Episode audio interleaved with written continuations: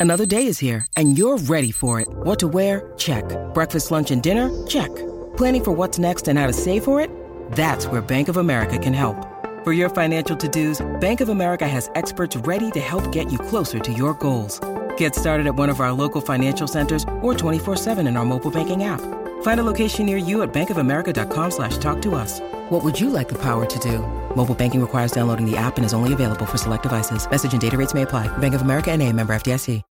When you need mealtime inspiration, it's worth shopping Kroger, where you'll find over 30,000 mouthwatering choices that excite your inner foodie. And no matter what tasty choice you make, you'll enjoy our everyday low prices, plus extra ways to save, like digital coupons worth over $600 each week. You can also save up to $1 off per gallon at the pump with fuel points. More savings and more inspiring flavors make shopping Kroger worth it every time. Kroger, fresh for everyone. Fuel restrictions apply. With Progressive's Name Your Price tool, you can find options that fit your budget, because giving you options is the right thing to do. Oh, yeah, like when I hold the door for someone. Sure, it may be weird if I don't time it right, and they're a little too far away, and oh, now they're running. And we're both asking ourselves, is it worth it to run instead of just, you know, letting them open their own door? But still, it's the right thing to do. So get options based on your needs with Progressive's Name Your Price tool. Progressive Casualty Insurance Company affiliates and third-party insurers. Comparison rates not available in all states or situations. Prices vary based on how you buy. Hey, it's Mistress Carrie reporting for duty from MCHQ for the last episode of the year, episode 82 of the Mistress Carrie podcast. This episode of the podcast is sponsored by Digital Federal Credit Union, better known as DCU.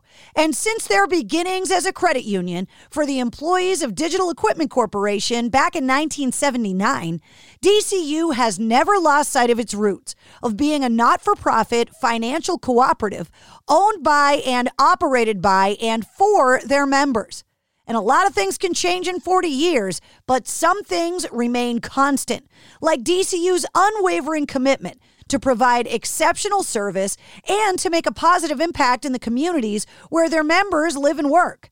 No matter what their members' unique goals are, they're committed to helping them the only way they know how the DCU way. And that consists of three simple philosophies that guide each and every DCU team member. People come first, do the right thing, and make a difference. And giving back is central to what they do. And I know this because DCU and I have been working together for close to two decades. I've seen their commitment, I've seen what they can do, and I'm so happy to have them as a sponsor of the Mistress Carrie podcast. Well, as the year winds down, it has been an unbelievable first full calendar year of the Mistress Carrie podcast. New episodes come out every Wednesday, and we haven't missed a week since we launched, which means this week we are 82 weeks in a row. And what a way to finish up the year with a guy that I have known for a really long time, and boring is not even in the dictionary when it comes to trying to describe him. I'm talking about the one and only Zakk Wylde. Zakk is a legendary guitar player who has played with Ozzy jumped up on stage with the Allman Brothers, made appearances on American Idol, was in the film Rockstar as the guitar player for the fictitious band Steel Dragon. He released an album with Pride and Glory, a couple of solo albums, and is, of course, the lead singer and lead guitar player for the Black Label Society. And in his copious amounts of free time is in a Black Sabbath cover band called Zakk Sabbath. Recently, Black Label Society wrapped up a leg of a North American tour and they just released a new album called Doom Crew Incorporated. And I had a chance to catch up with Zakk Wylde while he was home, sitting in his kitchen. And of course, he had a cup of coffee in his hand. Zakk is one of my favorite people to interview, and he is one of the best guitar players in the game. And he's always good for a laugh. So allow me to introduce you to Zakk Wylde.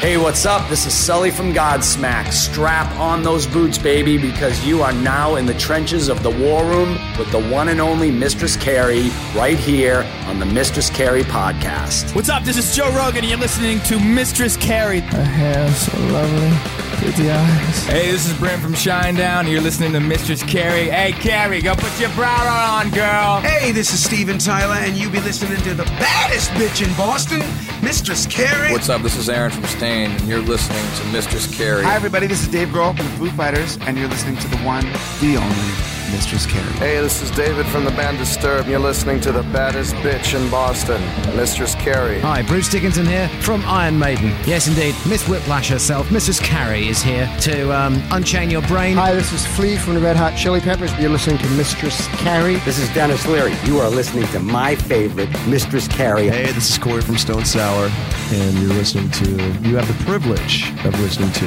Mistress Carrie.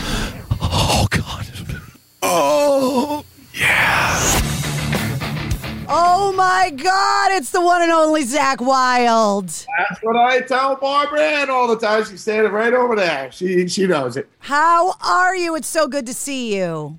Yes, I'm just uh just pounding some Valhalla Java, and I'm just uh I'm doing my hang. I uh, knew you were going to be having coffee, so I'm having mine with you. Cheers, down. Cheers. I uh, was a little rough because I uh, was smiling with a black tooth grin last night. Oh yes, So- for the uh, for time over there. Yes, celebrating his awesomeness. That's right. So I had to have uh, I had to do that last night and then coffee with you this morning. Oh, very good, very good. How are you doing? I haven't seen you since WAAF went off the air. Wow. Oh, we're, we're doing great. We got the new record out, the Doom Crew Inc. out. We did, uh, did we rolled for, what do we do, 44 shows and 59 days or whatever with the, uh, the obituary gang and, uh, the prong gang. So, uh, that was, that was awesome. All great people. So it was a great time for sure. So we're back now getting ready for, uh, getting ready for Christmas. How um after all that time, how was it for you being able to reconnect with your fans because your relationship with the Black Label fan base is a different kind of relationship than I think most artists have. Yeah, well, we, we don't have fans, we have fams. So you know that's what I always refer to it as. But uh, no, it was it was great. I mean, the the, the show we were rolling with the uh, Milwaukee chapter Berserkers when the whole thing when the world shut down. I remember that was the last show we did, and then I, we were all just like, ah, we'll be back at it in probably a month, right? We're probably just gonna go home, and then we'll be back. We'll be back out on the road. And then uh, when we were actually on stage, I'm looking over at the fellas and I'm going, wow, this was 23 months ago. You know, it was like little, little under two years ago, but it was just like, it just seemed like we went home for a couple months and now we're back at it. It didn't seem like two years ago. I know. It feels like like the aliens took a couple years of our lives that we didn't know were gone. It's Yeah, I- so I, don't remember. I don't remember high school going by that fast. It was, it was a little bit longer than that. More like molasses going uphill in January. That had to have been the most time you've had off since you were in school.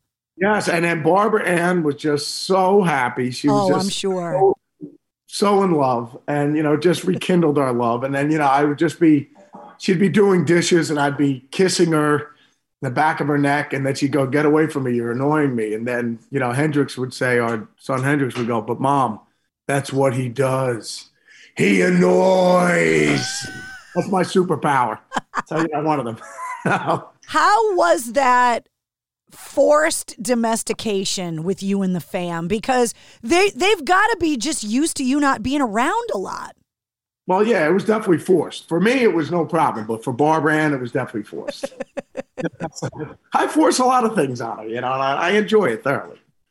Did you like being home for that long, or did you go stir crazy?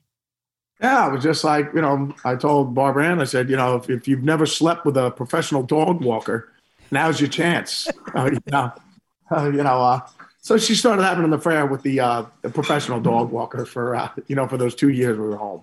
And she was constantly smiling and glowing. So uh, that's all that matters.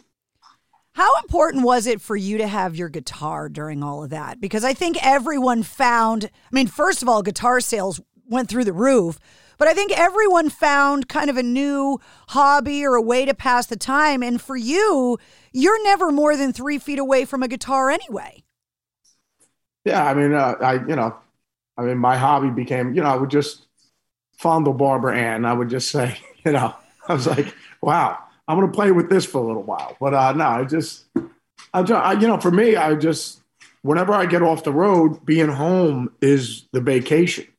You know, I mean, how like a lot of people are, oh, we're going on vacation. We're going, no, me being home is my vacation. So, and I love being on the road too. So, I mean, you know, I'm blessed in that regard. So, I mean, I'm, I've never been on the road where I was like, I can't wait to go home. I, I don't do that. You know, I mean, I, I love doing what we do. So, you know, I'm blessed that we get to, to play every night. So, but, uh, no, when I was home, I love getting up and, you know, waking up in the morning, having some Odin Force and then watching the sun come up and then doing my usual routine, you know, whether it's walking the dogs, lifting weights, jamming on the guitar, you know, playing the piano, whatever, whatever it is. So, you know, but I mean, but in between the uh that whole time we were down, we did the uh we did the box set, we did a couple videos in there, then we recorded the Doom Crew Inc. record.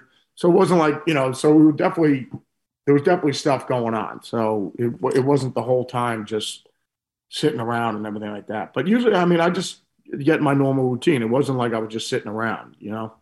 Are you normally that annoying morning person that's up before the sun every day? And how do you manage that when you're on the road and you're up late on stage?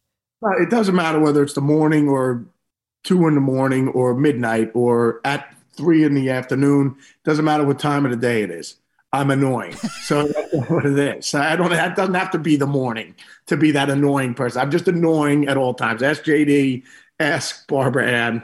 It's just yeah. Ask the kids. It's like my husband's a morning person, and it drives me crazy because I'm not.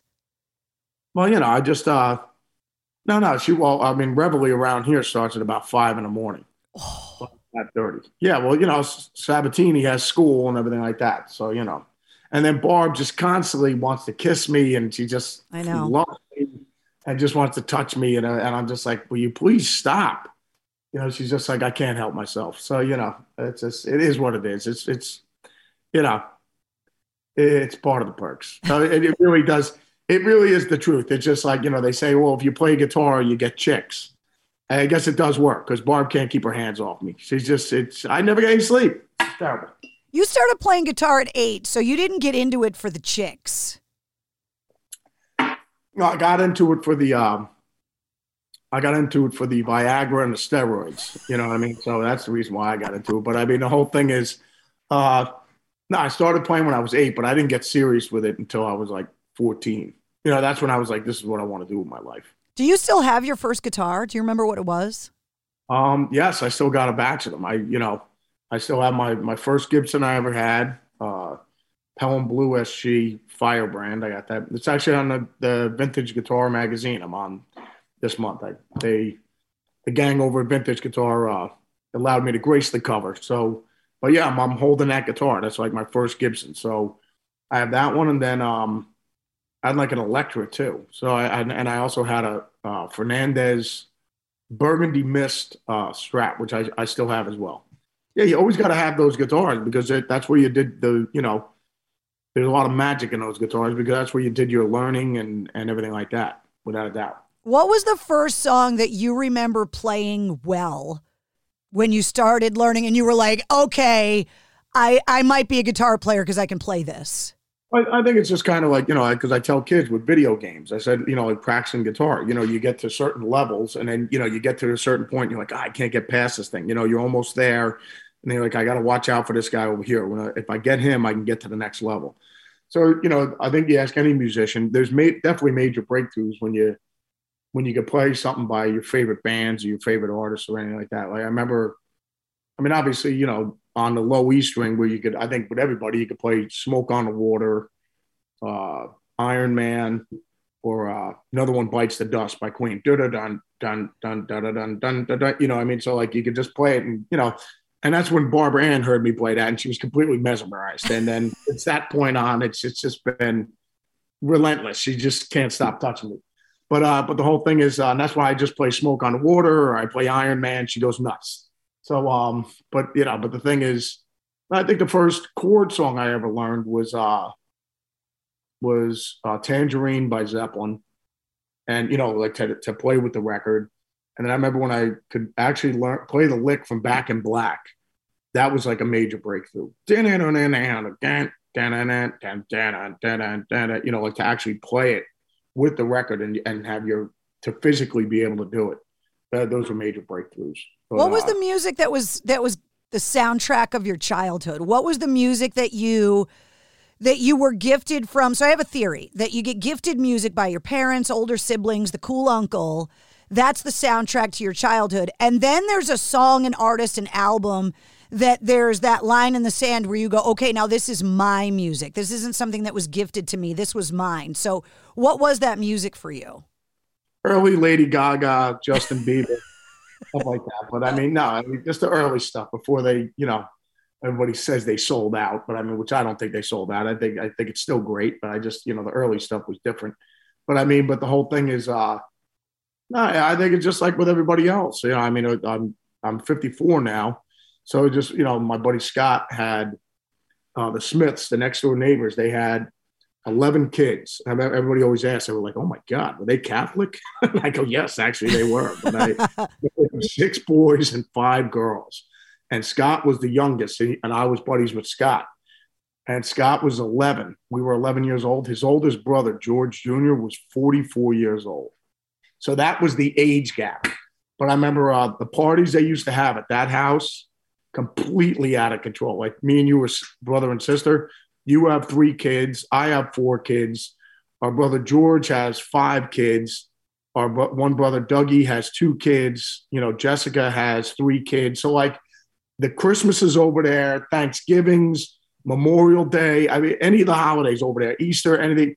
The the keg party blowouts in this house. I remember always hearing like Hotel California cranking over there because they would put the speakers up out of Scotty's window with his uh, turntable, and it would just be, or they put on what was back then, you know, where we were, I guess, uh, WPLJ, WMMR in Philadelphia, and everything like that. We're all the, you know, classic rock stations. So you'd hear Bad Company, the Allman Brothers, Skynyrd, Zeppelin, Sabbath, Queen, Stones, Beatles, you know, everything, all just classic rock. So, I mean, that was pretty much you know, just a heavy dose of that. And I think, you know, I mean, that's what I still listen to. Right? You know, I think that's what everybody listens to. You know, the music you you listen to when you were like 14 and everything like that when you were a teenager, you know. So, you know, just I mean, I listen to all those records when I listen to Diary of a Madman. It just transports me right back to where I was when those records were going on.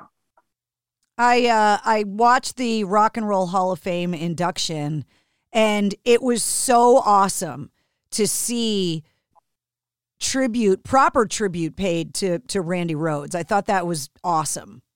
Yeah, without a doubt. I mean, well, we all knew Randy was Hall of Famer as soon as we heard the first record. But I mean, everybody just gets so bent out of shape with the Rock and Roll Hall of Fame. I just go, well, we already know who's already in it. Yeah, I mean, like everybody I just mentioned, whether it's the Eagles, Bad Company, St. Rhoads, King Edward, Jimi Hendrix, I, you know, that just all the guys I just mentioned, all the bands we already know they're in. But you can't put them all in in the in the, in one year because then we don't we can't have a party the next year. so I, I, like everybody's all bent out of shape. Like I can't believe so and so didn't get it. I go, you already know they're in. It, like, do we really need to know whether Kiss is going to make it in the Rock and Roll Hall of Fame? I, mean, I mean, it's just like they sold more merchandise on the last tour than ever maybe this will be the year.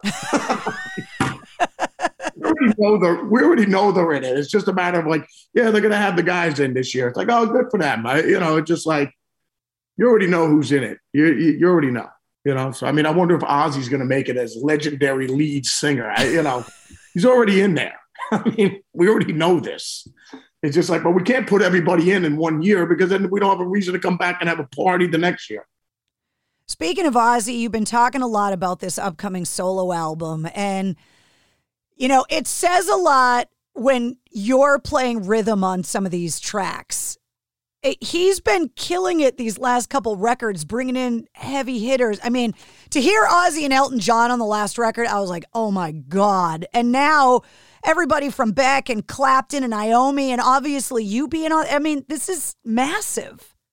No, it was definitely cool. I mean, you know, if you would have told the 14 year old me in Jackson, New Jersey, in my parents' house in my in my bedroom that I'd be on a record with Jeff Beck, Tony Iommi, and Eric Clapton and the Boss. I mean, no, I would have never never believed it. But I the mean, the Smiths would have never believed you at those keg parties. Yeah, exactly. You know, I mean, no one would have believed it, but uh, it was just, uh, it was definitely, it's awesome. I mean, I'm really, you know, I'm happy with the way the thing came out. It's, it's definitely cool. So how is this going to work? Because Doom Crew Inc. just came out for you, and you, you know, once we get through the holidays, how are you going to balance? The upcoming Ozzy schedule because we know a record's coming out, so we know that a tour is imminent, and then you've got touring to do. What what does 2022 look like for you right now? It's got to be a mess. As far as the boss goes, I mean, you know, we got to get him, you know, his powerlifting numbers back up to Ozzy's world-shattering standards, and his bench, his deadlift, and his squat, so we can get back on the lifting platform and get back out on stage. So, no, I mean, with Oz, he's he's doing his. uh all his rehab and everything like that and working out all the time, you know, just so after he banged himself up. But I mean, uh, you know, then we'll take it from there. And, uh, you know, and then we were getting ready to go to Europe or whatever. And then, you know, obviously COVID things going on. And then, then Father Richie ended up having a heart attack or whatever, you know. So I made it just like, I mean, thank God he's okay. So I mean, it's just that like, video he put up of him just playing and seeing how healthy he is. I yeah, mean, I mean, like we FaceTime Richie not too long ago when we were actually out on the road. Maybe Phil, so we just you know checked in on him and everything like that. So, but yeah, Richie's doing great. So I mean, you know, but the whole thing is we're all scheduled to go over there, Priest and Ozzy, to do this tour, and then you know Ozzy banged himself up, and Richie got you know had the heart heart issues, and then it, it's just like crazy. So, and then COVID. So you know, it, when it's ready to go, then then we roll. When everyone's ready, then you roll. But I mean, for me, it's just uh, until then, we'll just be doing you know Black Label and then touring behind Doom Crew Incorporated. It um, it's definitely something, and you've had your own health scares over the years that, especially with COVID, you realize that health is something that when we have it, you take it so for granted, and then when you are not healthy you realize how grateful you should have been for all that time you were.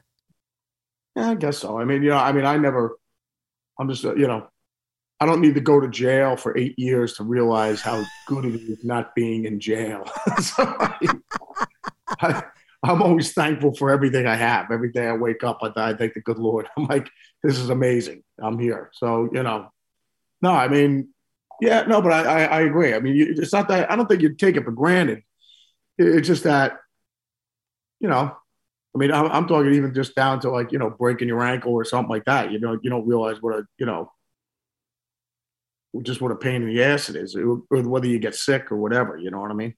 So it just, um, yeah, it, I, I agree with you. I want to talk to you about guitar tone because I've been fortunate over the last couple years to be able to have these amazing, long, in depth conversations. And I talk to a lot of guitar players. Where do you attribute your tone coming from? Because you have that signature Zakk Wylde sound. Well, I, I think, I think with all players, you know, whether it's Tony Iommi or Eric Clapton or Jeff Beck or Jimmy Page or, or Randy or Eddie or, you know, all, all the guys we're talking about, it just, the sound, Keith Richards, the sound, you can plug them all into the same guitar, same amp. They're all going to have their own touch.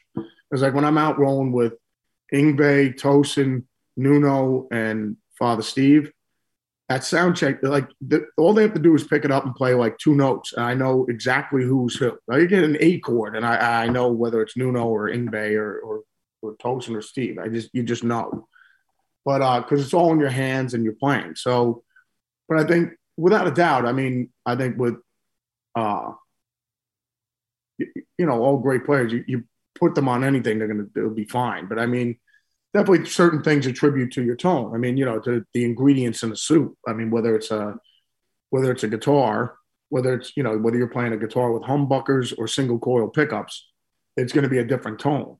So, uh, you have that. And then, especially with the amps, and and pickups. I, I think definitely has you know even down to tubes. I remember you know like you know with uh I remember one of my Marshalls got got lumped up in the truck or whatever. And I remember we had to get it fixed for a show, and then uh the amp place said they had EL34s as the classic tube that you put in a Marshall. And I remember all they had was like 65, 50 groove tubes. That's all they had in the place. So they put them in. Oh, I remember at sound check, I was like, wow, what, what are the, what do they do to the amp? It's different because the amp sounded thicker, fuller. And I, I mean, I was just like, wow. And it was just like, no, all they had was these 65, 50 tubes, these groove tubes. So I remember that's a huge difference too. So, and then I, you know, up at the Vatican, I remember I took same amp and we put all different power tubes in there. And the difference was without a doubt noticeable. Yeah. I mean, you could definitely tell, like, you know, you think all cheeseburgers are the same, but I mean, it's just like going to Burger King, same thing, a double cheeseburger at Burger King, McDonald's, Wendy's, Five Guys, In and Out, and Carl's Jr. And you eat any one of those, same thing, double. It's just a plain double cheeseburger. They all taste different, and it's a it's just a plain double cheeseburger. So it's just a matter of what you like, what you like. You know what I mean? So Nuno, it's it's funny you bring I mean, him up because Nuno was the guy that got me in on this whole thing because he talked about picking going to Van Halen's rehearsal and he was like I played through Eddie's guitar, cable, strings, amp, whatever and I was so mad that I still sounded like Nuno. yeah. I mean me and, me and Nuno talked about that. I, I go, but I, I have a theory that Ed was just definitely punking people too because he would go, turn the distortion off when when, when Nuno picks up the guitar, turn the gain off the amp. So you know, I mean, he goes here, play for it, and it's just like man, how do you play this, man? That's no gain. And then when Ed would get back on it, I'll turn the gain back up. So it's like shredding. It's like, where'd all that gain come from? Yeah, I, I, think Ed was punking people for sure, just having a good time with it. But uh no, but it is the truth that everybody, you know, everybody has their own touch and their own whether whether it's more aggressive or lighter or whatever, you know. So I mean, that's the beautiful thing about the instrument. Everybody has their own voice, you know, so it's great. I was shocked when I talked to Nuno that he didn't know how to read music. And so I've been talking to musicians about I just always assumed you guys always could. I, I it didn't dawn on me that that you would be writing the amount of music that you would be writing and not writing Beatles, the Beatles didn't know how to how to write music and they didn't know and Beatles had even trouble playing their instruments. I mean, you know, like playing bar chords and everything like that. So I mean, but it's it's you know, it's their imagination and and as writers and what you're hearing and stuff like that. You know, whereas I'm sure like, you know, let's say something that George Harrison wrote. It was like something in the way she moves, and it's like those chords. And he said, George, that's a seventh chord. But He would probably go, I have no idea what that is, but I just love the sound of it. You know what I mean? Yeah. And it's just so and the same thing with Jimi Hendrix. So a lot of times when he's doing like diminished things, I guarantee if you said to Jimmy, it's like, oh, it's cool doing a diminished thing. He's like, I have no idea. Is that what it's called? Because I, I just like the sound of it. You know what I mean? So yeah, there's a lot of musicians that don't, you know, that don't know theory or, or even like, uh, you know, the technical terms and names of scales. You know what I mean? So, but at the end of the day, you know, it's just, it's your imagination and you and your writing that that that is the, the key to unlock because you could you could learn all the theory you want you know what i mean and, and and music theory and writing and you know i mean reading and everything like that it depends on how you want to apply yourself you know what i mean so i mean if you just want to play standard rock and everything like that and just chords or whatever it's just like like if you told you know kurt cobain it was just like kurt let me show you how to play eruption or whatever would just say you know what zakk i that's like amazing that you know that people could do it or you know Eddie wrote that and it's just it's mind blowing. But I mean like it, it doesn't it, it doesn't serve any purpose for me because I'm not it doesn't move me and I'm not interested in it. I just want to know I want to write songs. You know what I mean? So like Kurt would just be fine with bar chords. He's like, this is all I need, man. You know, just give me some bar chords and I'm gonna write melodies over this stuff. That's all for what I what, what I want to achieve, this is all I need. Can you, you know, give me can you give me an example of something maybe off the new record? Because I, I have watched you warm up, play. Can you can you talk to me about where a riff idea comes from? And then how it ends up being the riff in the song. Well, I just I just turn, you know, I'll take like a Lady Gaga album, put it on backwards, get all the satanic messages from it, and learn the riffs, and then convert them back, and then convert back to you know, and then convert back to Catholicism, and then it's quite the process. But that's how you come up with a lot of these riffs.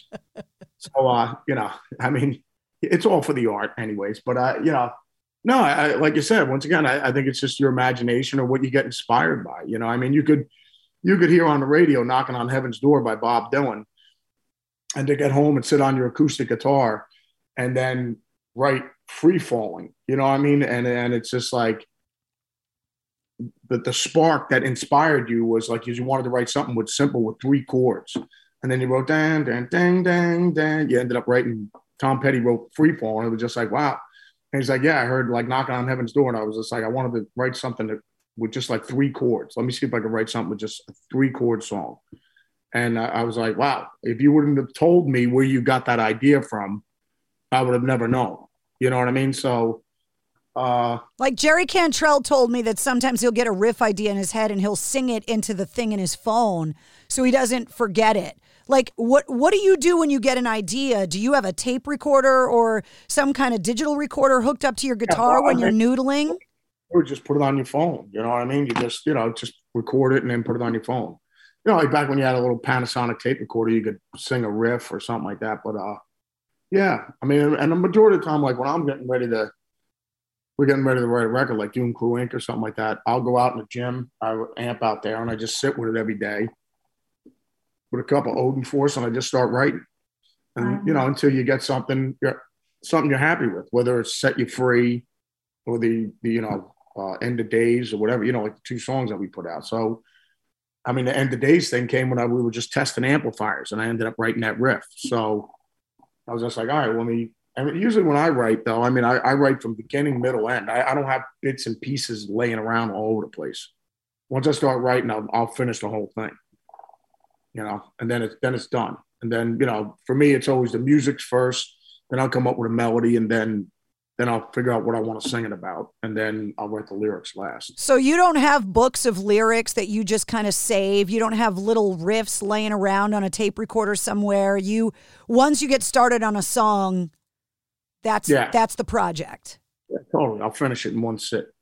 But I mean, uh, yeah, and then like when after we get done doing the record, I'm done for a little while. You know what I mean? I don't I don't sit around writing. So you know, like on the last album, we recorded like 30 songs. So and then we whittle it down to you know, you know we were going to just put 10 on the record, but I was like, I, you know what, uh, the other two, I'm, I'm really psyched with the way they came out. So put the other two on there. So we had 12 of them on there, but, uh, but yeah.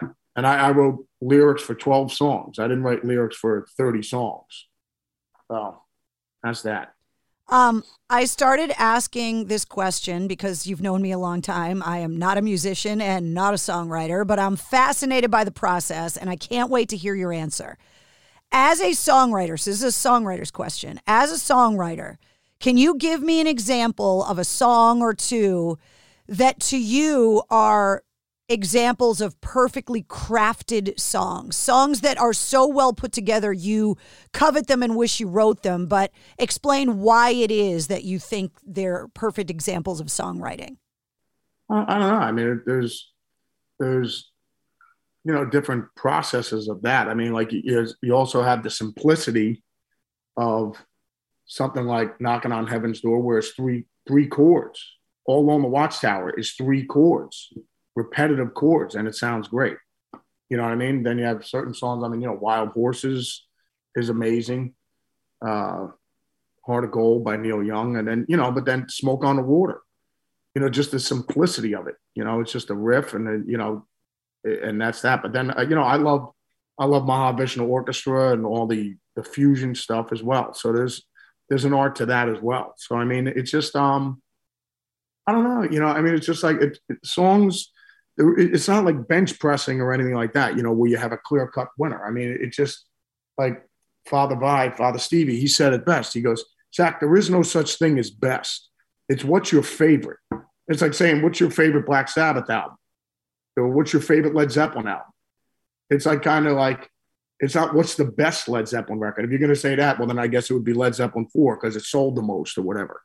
But I mean, and the production and everything like that. So, I mean, but it's like what album moves you You know, I mean, somebody might say, uh, to me, Presence is the best album. I just love it because it's a Dark Horse album, and I just love that record. And I have great memories attached to that record. So somebody might say that. You know, just ask, maybe ask ten people and say, "What's your favorite Ozzy Sabbath record?" I guarantee we'll get all different answers. You know what I mean? So it's not, it's not what's the best. It's what's your what's your favorite. That's how we signed off WAAF, by the way. The last song we ever played was Black Sabbath, Black Sabbath. We wanted to inject as much Satan into those airwaves as we could. Frightening. That's just frightening. So, yeah, I'm gonna have to I'm gonna have to go say a couple prayers right now. Zakk, it was so good to see you. Thanks for hanging out. We finished our coffee. Yes. It was good to see you. Brand didn't yell at me. It's very good. Great seeing you, doll. I'll see you soon. Take it easy. Bye. There he is, the one and only Zakk Wylde. Black Label Society picks up their touring in May with an appearance at the Welcome to Rockville Festival in Daytona. And if you want more details on Zakk and Black Label Society, all of the links are in the show notes of this podcast. You'll also find all of my links as well and the link to the corresponding playlist. There's a playlist for every episode of the Mistress Carrie podcast, and it is filled with Black Label Society music, Ozzy music, and songs from all of the artists that we talked about in this interview. And if you liked what you heard, don't forget to hit follow and subscribe to the Mistress Carrie podcast. New full length episodes come out every Wednesday, and every weekday you get the sit rep. All of your rock news, music headlines, and industry info in less than five minutes. Plus, you never know when a bonus episode is coming out. We had a lot of those this year. And if you head to mistresscarrie.com, you can check out the online store. It's filled with awesome Mistress Carrie merch like t shirts, hoodies, beanies, beer koozies, pint glasses, and the all important coffee mug. Join me every Tuesday night live on my Facebook page at 8:30 Eastern for Cocktails in the War Room. The Mistress Carrie podcast, a proud member of the Pantheon Podcast Network. For the ones finding new ways to ensure the job always gets done. For the ones wearing many hats. For the ones who are hands-on, even from far away. And the ones keeping business moving forward. We are Grainger, offering professional grade industrial supplies, plus real time product availability and access to experts ready to answer your toughest questions. Call clickgrainger.com or just stop by. Grainger, for the ones who get it done. If you're looking to get a new car, you could really cut expenses by bundling your car and renter's insurance with Progressive. Sure, you love your old car, but you know it's not normal to give instructions on how to open the window. It should be self explanatory, but it's not. And notice how when you're in other people's cars, you can feel cushion in the seats? That's pretty nice, right? No, it's just normal. So bundle your renters and car insurance with Progressive and put the savings toward a new car. It's time. Progressive Casualty Insurance Company coverage provided in service by affiliates and third party insurers.